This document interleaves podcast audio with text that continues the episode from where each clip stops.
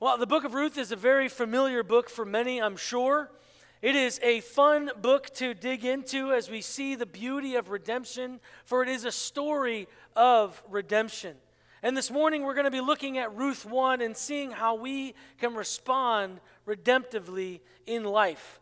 One of the things that uh, I, I, quickly discovered as I studied the book of Ruth for my Hebrew class is that there is so much nuance in the book that you miss just reading in English.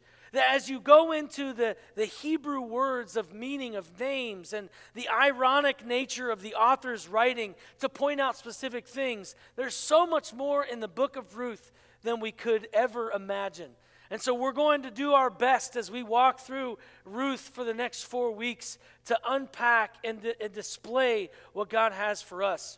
Before we jump into that, I want to share with you a story of when I was younger. And usually, younger me was kind of a, a funny kid. If you imagine Liam, that was me, right? If you see Liam running around, he's kind of a goofball. That was me as a kid.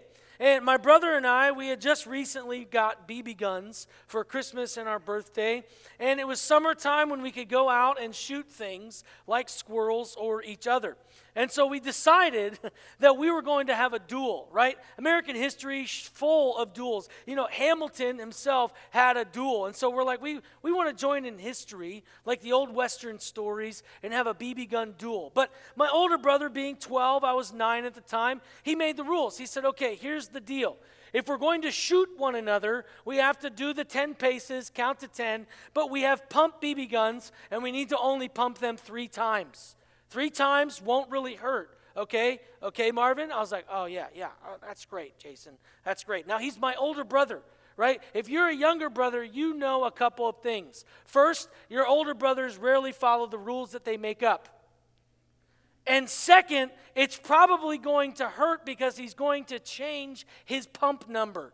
So I figured my brother said the rule is three. He's probably going to pump it five times. So I'm going to go two above his seven. I pumped, I had a handgun, he had a rifle, so I pumped my gun up seven times. And it, it, was supposed to be 10 paces. And I'm thinking, my brother's going to turn it nine, so I'm going to turn it eight. Right? So we get our backs together. I, I secretly pump it up seven times. Did you pump it three times, Marvin? Oh, yeah, yeah, three times. So then we do our 10, one, two, I turn it eight, and I fire, thinking that he was going to be shooting at me too. No. He goes down. Ah! Falls on the ground. He's grabbing his right cheek and he's screaming on the ground. And he's like, How many times did you pump it up? And here's the time of honesty, right? I said, Seven times. He said, What, what did you turn at? I said, Eight. So he's on the floor, and I realized that he was wearing jeans. It went through his jeans and right into his flesh. And at that moment, my brother, as an older brother, I was anticipating this screaming, yelling, punching, wrestling me to the ground. He was a redemptive person in that moment. And he said, Let's go home and tell mom what happened. Yeah. Well, you know, it was, he didn't yell and scream and punch me, but we had to go home and I confessed I shot my brother and then he's bleeding and that she had to take tweezers and get the thing out of his body, right? It was one of those moments in life where I could have gotten pummeled, but I was not. My brother, he responded pretty redemptively. I didn't even get grounded which was phenomenal, right? Was all of you moms like, why didn't you get grounded? He advocated for me because he said it was his idea. See, my brother was really good in this moment. He's a great big brother. I love him. Right? And and I share that story because, you know, in life, you and I, we often have BBs shot at us. We have these times in life where things are rough, where things are not easy, where we have pain and sorrow and suffering and adversity that comes against us. And it's like the enemy and the world and life are just shooting BBs at us and we're not yet prepared. But we must respond in a way that is redemptive.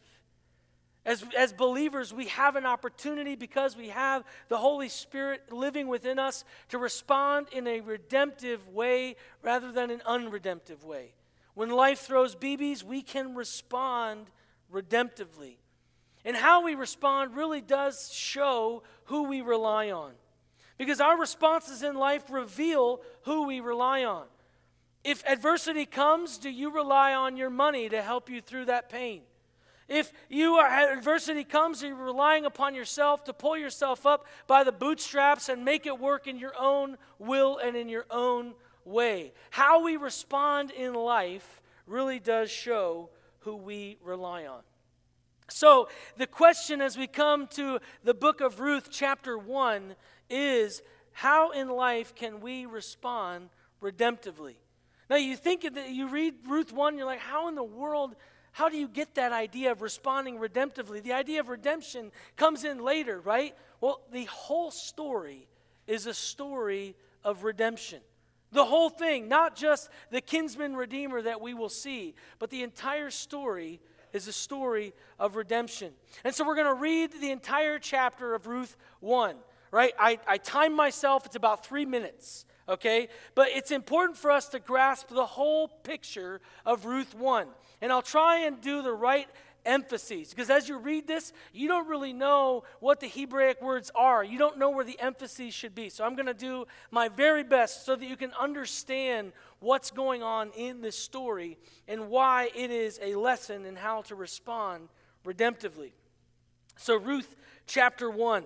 I'm reading from the ESV, so if it's a little bit different, that's why we also have it on the screen. Those of you who are at home uh, and those of you who are here, or you can open up your, your scripture. Or if you want to, you can just soak in the story so that you can hear what's going on. Ruth chapter 1.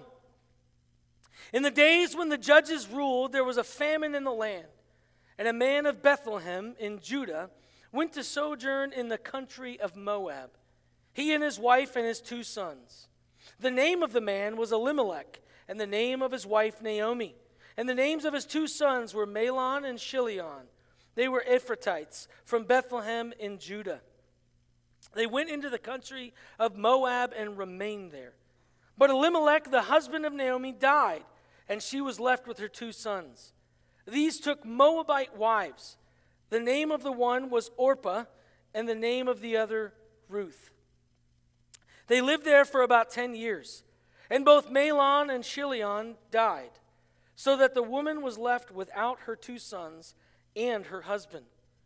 Then she arose with her daughters in law to return from the country of Moab, for she had heard in the fields of Moab that the Lord had visited his people and given them food.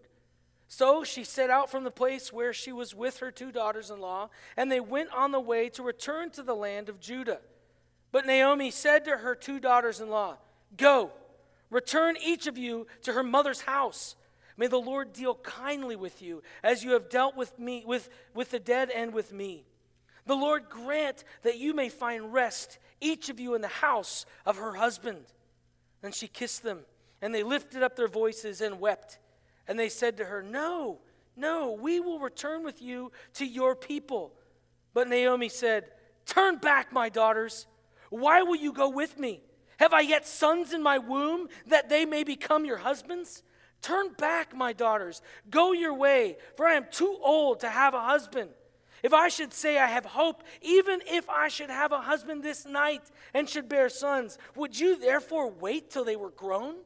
Would you therefore refrain from marrying? No, my daughters, for it is exceedingly bitter to me for your sake that the hand of the Lord has gone out against me. Then they lifted up their voices and wept again. And Orpah kissed her mother in law. But Ruth clung to her. And she said, See, your sister in law has gone back to her people and to her gods.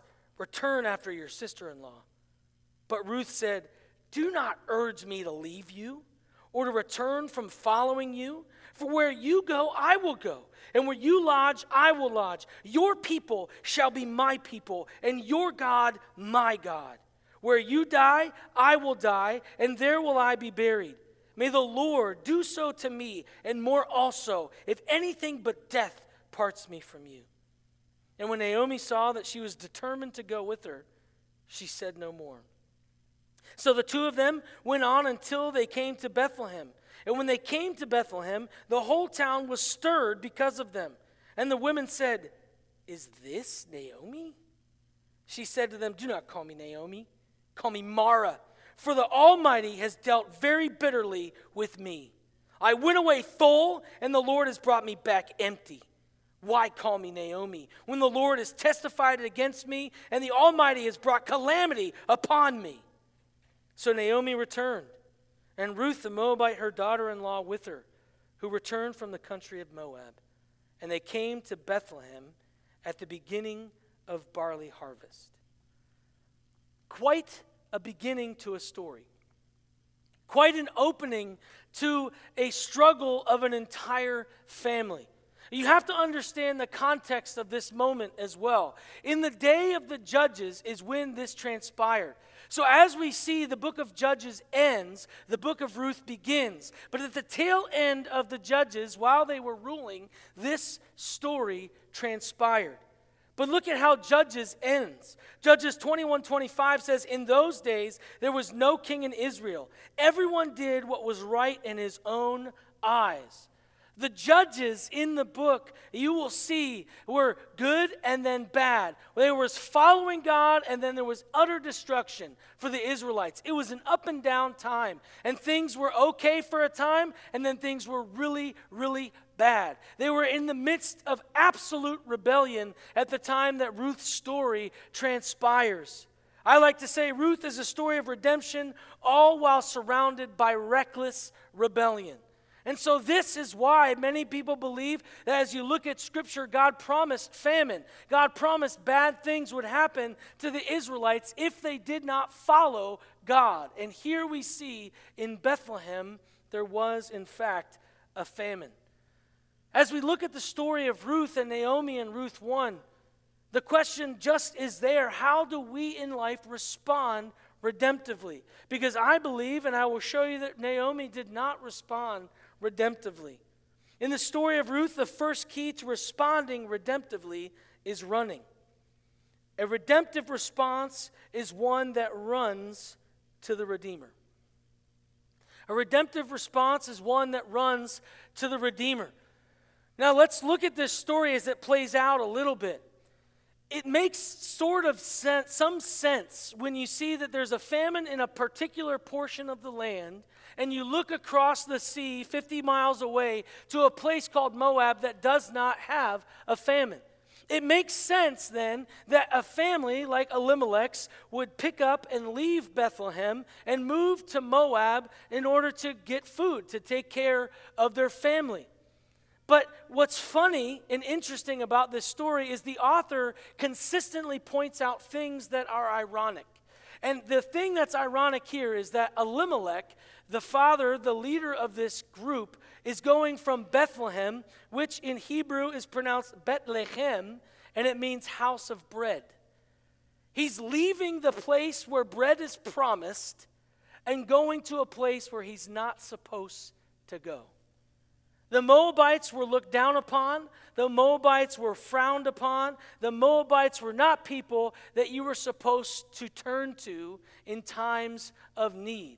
They were supposed to turn to the Lord. The call with famine and all of the bad things that were going on in the midst of the judges was to get the Israelites to return and run back to their God and run back to the king that was God on the throne. And we see that they didn't want God on the throne. They were clamoring for a king. Much later, right after the book of Ruth, we see that in 1 Samuel. It's sandwiched in between those spaces, and we'll see in three weeks why that is.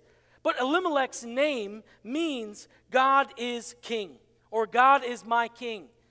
The author is purposely pointing out their names. Most of the time, you wouldn't look at all the names that are right there in that passage. You just focus on the main characters.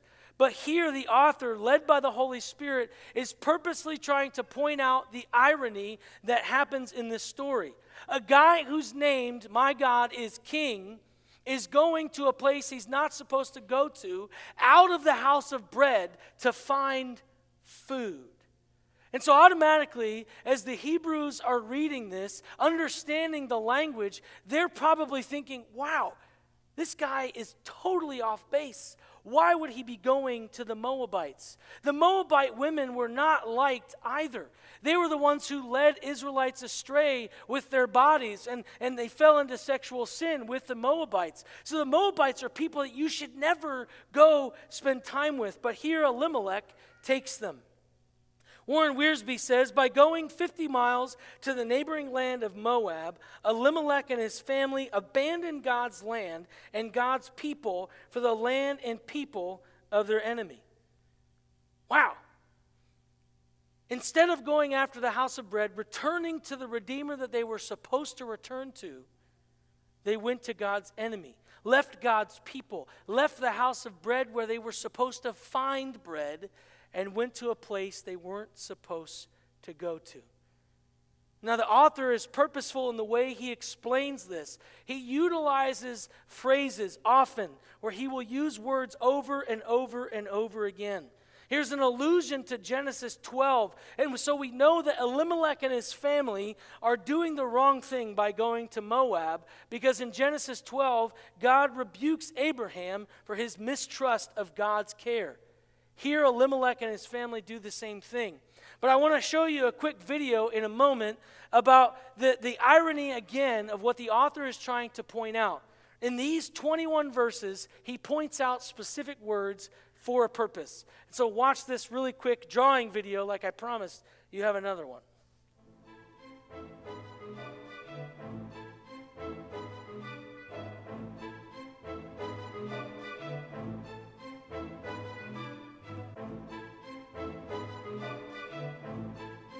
Beautiful.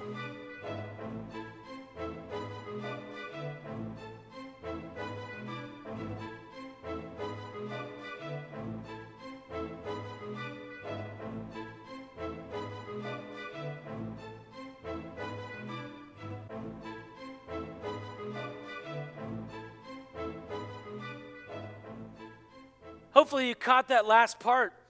The author in this short portion of Scripture names Moab five times, and he calls Ruth the Moabite twice. He is pointing the Hebrew people to the fact that this family chose Moab and a Moabite woman. It's purposeful. He's in a way shaming Elimelech for his decision to move over.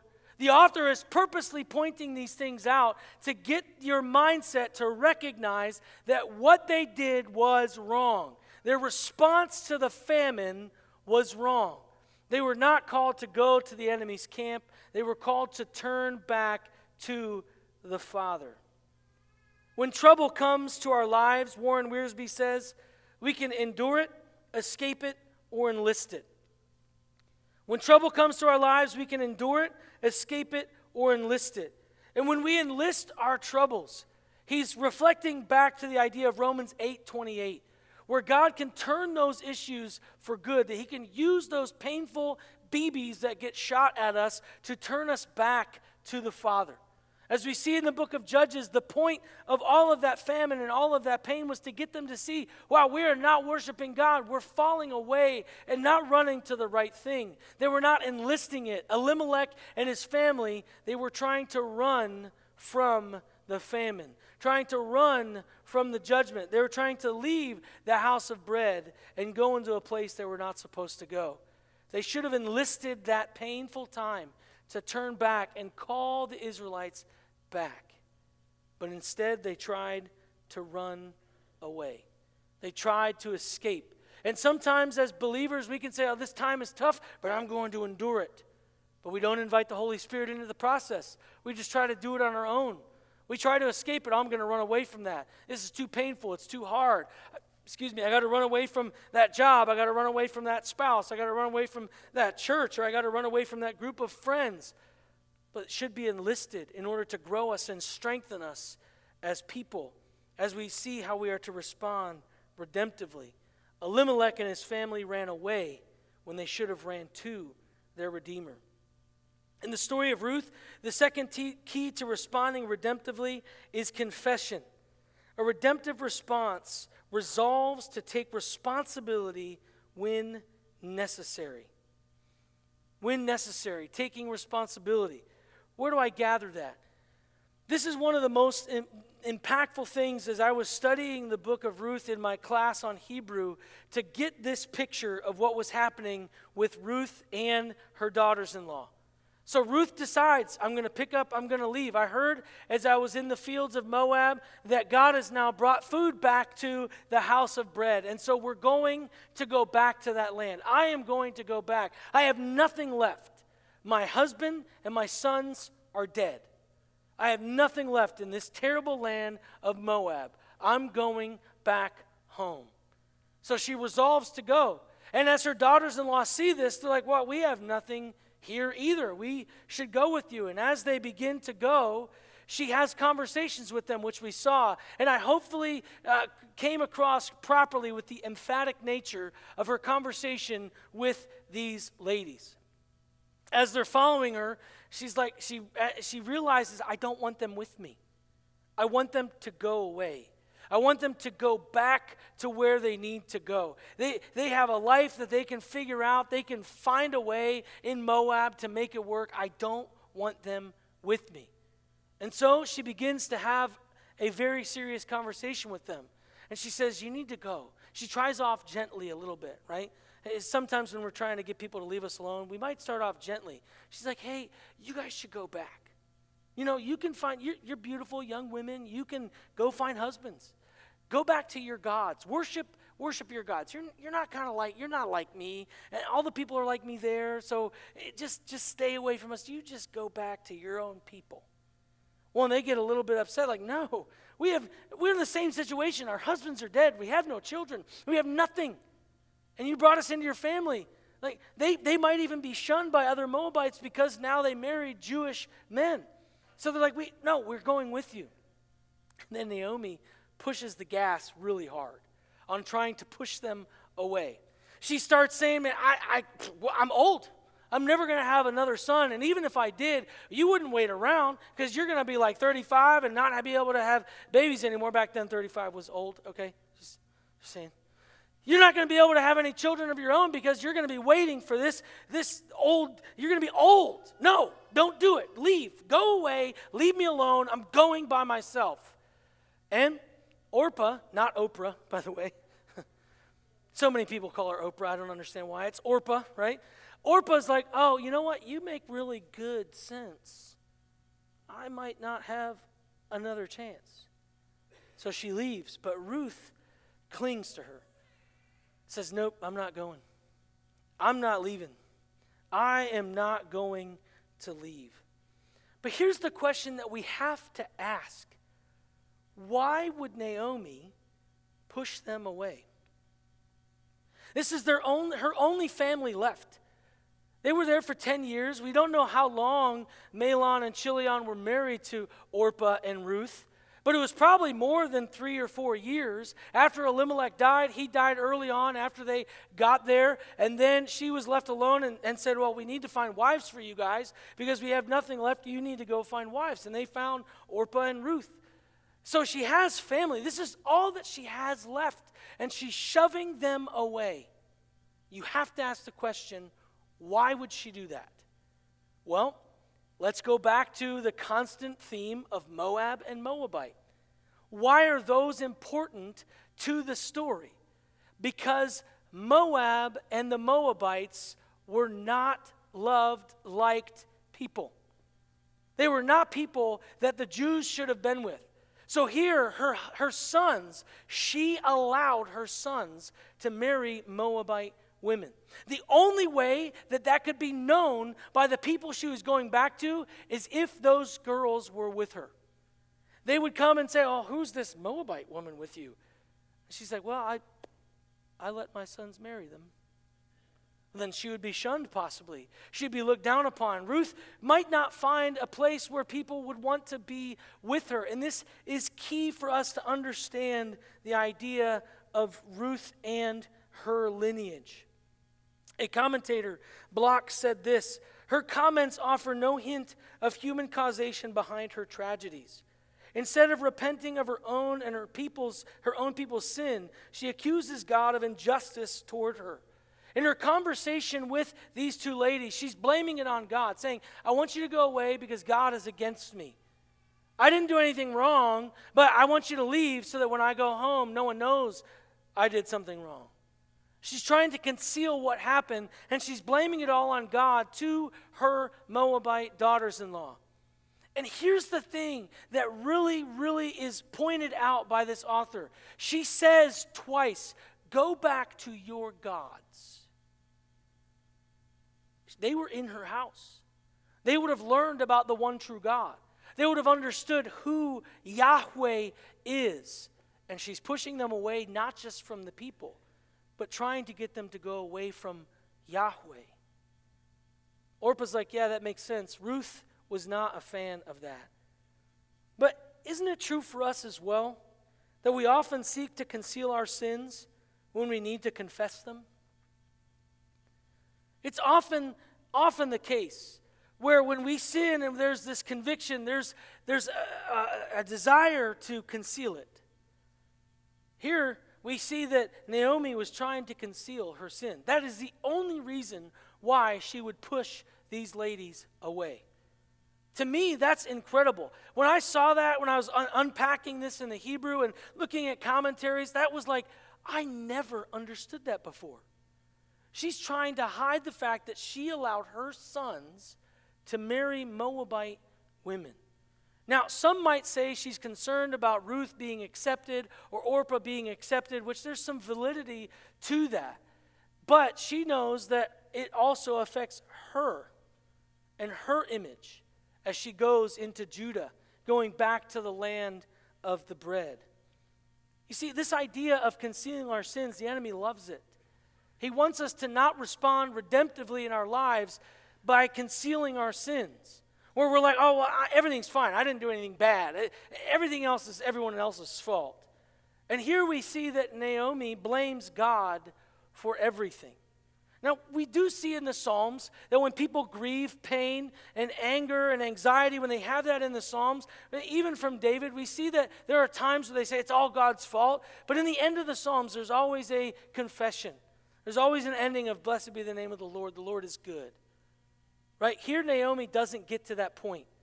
There are times in our life where pain and trial and suffering will be so real and so painful that our absolute first response is anger and shaking our fist at God. But we need to move into a place of confession. Not all bad things that happen to us are due to our sins. Some people just sin against us for no reason at all, except their own sin. But there are times where we have to look at scenarios and situations and say, you know what, maybe, maybe there's a part I had to play. God, let me know what part so that I can confess it and repent it and no longer conceal it. Naomi wanted to conceal what was going on, and she blamed God. Now, when she returns, you see at the end there, she returns to her people. In the response of her people, they're, they're, they're shocked. They look at Naomi and they look at Ruth and they ask this question. They don't say, notice how they don't say a word about Ruth. They have this, this automatic response as they look at Naomi and they say, is this Naomi? In Hebrew, it's show, showing the, the fact that her countenance is changed. Naomi's name means cheerful and pleasant. And here this woman walks into Judah haggard, old, depressed, bitter, angry. And they look at her and they say, That's that's the Naomi, the pleasant, cheerful woman we knew 10 years ago? And then she responds back. She gets really angry. And she says, Don't call me Naomi. Don't even think about using that name ever again. For I will never be happy. I will never be cheerful. Life is against me. God hates me. Everything is a mess. Nothing is good. Everything will always be terrible. And I hate everything about it. She's angry. She's bitter. She said, Just call me bitterness. She changes her name or tries to change her name to bitterness. Don't call me pleasant, call me bitter. She wants to be a bitter old woman for the rest of her life. But we notice that a redemptive response rejects bitterness. If you and I are to have a redemptive response in our lives, we have to reject bitterness. Bitterness against the people that maybe shot the BB at us. Bitterness that maybe we think it's all God's fault. Bitterness even at ourselves, knowing that we are ashamed of maybe what we have done. As Naomi certainly was experiencing shame in her own life, realizing that she had brought this calamity upon herself but was unwilling to confess it, unwilling to deal with it. And here we see she is embracing bitterness, and it changed her whole self. The reason why that shock happened with those ladies as they returned to Judah is they're trying to say, the author is trying to point out, the Holy Spirit is trying to point out that bitterness affects every aspect of your life, even your physical self. You will look haggard. You will look old. You will look depressed. You will look downcast if you embrace nothing but bitterness and you tell people to call you bitterness, to rename you that man, that will reflect on how you look. It changes everything. God is to give us the freedom of bitterness. The Spirit of God living within us as believers, we can release it, we can be free from it. And that's what Naomi just missed. We need to reject that bitterness. Another thing we see within this portion of the narrative of Naomi talking to her daughters in law is that the Lord's loving kindness is available to all who look to him. The Lord's loving kindness is available to all who look to him. I, I, want you to capture another portion of what's going on in this dialogue from Naomi to these daughters in law. Whether by shame or depression or just the bitterness that has welled up within her, she refuses to believe that God can forgive, that God will give her his loving kindness. Or the Hebrew word here is chesed. Maybe you've heard that word before. It is one of the most difficult words to translate from Hebrew to English, chesed because it means so many different things. But here it's talking about the loving kindness and the forgiveness and the joy that God can bring. All of those things are wrapped up in the Hebrew word chesed. And she tells her daughters in law, May God give you his chesed in the midst of her depression, in the midst of her looking that God is against me, God could never be for me, she says, You know what? You go and you worship your other gods, and may God's loving kindness, may his chesed go with you. It makes no theological sense for any Jew to say that to a Moabite. She is so depressed and bitter that she thinks that God's chesed is only available for them and not available for her. You see, but it points out, the author purposely points out, that God's chesed is available to those who turn back to Him. Because had Naomi in this moment decided to return to her Redeemer, she would have experienced the chesed that He had for her. But she was so blockaded by her anger, her bitterness, her shame, her frustration that she didn't believe it was possible for her but it was possible for them. Which this is another portion of irony because in that time you would never believe that God's chesed could be for anyone but a Jew. But here she believes it's available for them. Naomi believes the Lord's chesed is available for two foreign women who are seemingly far from the Lord, but is attainable, is unattainable or wholly unavailable for her. My friends, God's loving kindness in, in the midst of painful life, even in the midst of normal, joyful life. God's chesed is available for all of us. We need to return to Him.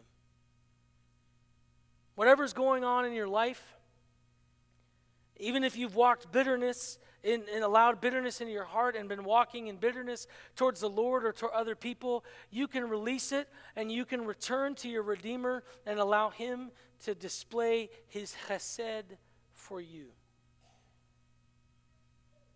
God loves you. Naomi will in the future see God's chesed in her life. What she thought was unavailable, unattainable, wholly rejected from her, she will see that God had a different plan. And what's really funny about this author, if you read through the scriptures, she demands that everyone call her Mara. But no one, not a single person, not even the author, calls her Mara ever. They never allow her name to be renamed. She remains throughout the story from the author and from her friends, Naomi. There is a picture of responding redemptively that we have in this story. The third and final key to responding redemptively is faith. Responding with radical faith epitomizes the redemptive response. We're going to take you back to the response that Ruth now has to this scenario. Remember, everything that Naomi is going through, Ruth is experiencing as well. We look at this story and we feel bad for, for Naomi because she's the one who's saying, Everything's bad, everything's terrible, I lost everything. But here, Ruth lost her husband, her father in law, she's losing her house, because they would have had the house together as a family. Naomi's like, I'm selling it. You have no choice. I'm going. I'm leaving. I'm just gone. So she's losing her house. She lost her husband. She has no future because she does not have a child. There is no hope for her either. We miss that point. But the author is purposely trying to show us the reality of Ruth's life as well as Naomi's. Naomi's in the same situation. And here she has this dialogue with Naomi. And Naomi, for the second time, then goes on that tirade about how she can never have babies again. And so they need to leave and leave her alone so that she can go alone to Judah. And here, Ruth, even after Orpah left, she's like, See, your Orpah left. You need to leave too. Ruth responds, Do not urge me to leave. If you were to look at that in the Hebrew, here's essentially what she's saying. How dare you send me away? I'm all in with you, Naomi. I desire to worship your God. I desire to seal our fates together. That do not urge me is looking at Naomi in the face and saying, How dare you? How dare you do that to me?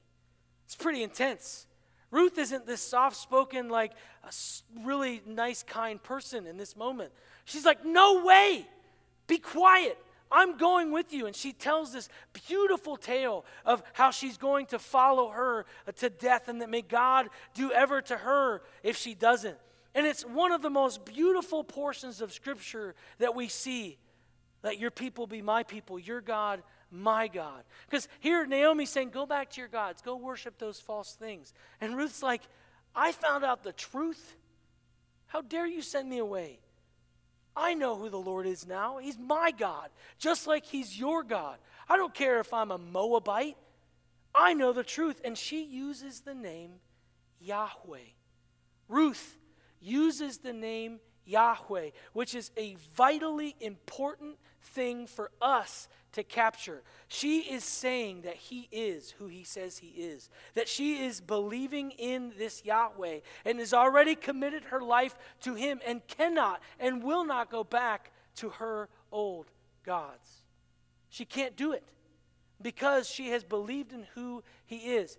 Here we're putting this picture of Ruth and Naomi together, and we see that Ruth is responding in faith. Ruth is believing that when they go, it's all going to work out. That somehow something is going to happen. And even if it doesn't, I'll just die with you. I've committed my life to you. I've committed my life to Yahweh. I'm going where you're going. Your people are now going to be my people. I'm sure Naomi's thinking, oh, they might not be your people. but okay, you're determined. It says in that passage, she, was, she saw Ruth's determination and stopped talking. Ruth was so determined that she shut Naomi up. I mean, imagine. This, this whole scenario of what was going on, she was so determined and proving to Naomi her dedication to God that Naomi just stopped talking. I said, Okay, come on with me. Warren Wiersbe helps us see this beautiful response of Ruth. And he says, First, she confessed her love for Naomi and her desire to stay with her mother in law even unto death. Then she confessed her faith in the true and living God and her desire and decision to worship him alone. Ruth was steadfastly determined to accompany Naomi and live in Bethlehem with God's covenant people. Ruth's response was one of radical faith. I'm sure that Naomi shared stories of how much the Jews hate the Moabites.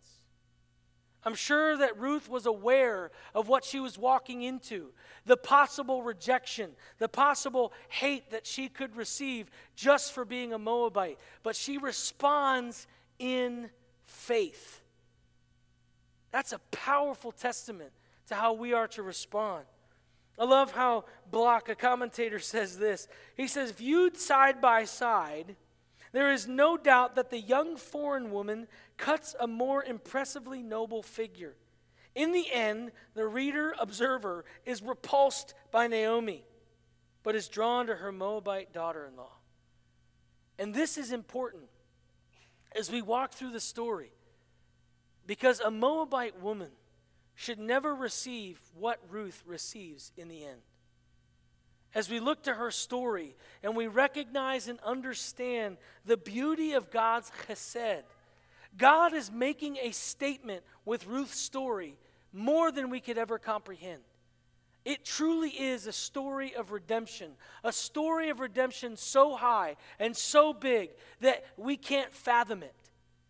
The Hebrew time where we get into their culture and understand, we're going to see that this story should not have transpired. The beauty of where Ruth ends should not have happened. But because God's chesed is available for all people, that is what we find in the story of Ruth. But we are to respond to the BBs of life that shoot at us, the adversity that comes, May we seek to run to our Redeemer, confess our sins, step away from bitterness, and walk in radical faith so that we can respond redemptively. Life is not easy, it never will be. Two things that I think are often promised in life is that we'll get old and bad things will happen. But we can respond redemptively. We can't control what's happening in our lives all around us, but we can control through the power of the Spirit how we respond. So may we choose Ruth's response and reject Naomi's. Let's pray. Father, we thank you for this beautiful, beautiful story that is true. I thank you, God, for the beauty of Ruth's response in this moment of adversity. I pray, Holy Spirit, that you'll give us the ability to respond redemptively as well where we can enlist the troubles and pains and sorrows of life and redeem them for your good and for your glory. In your name, amen.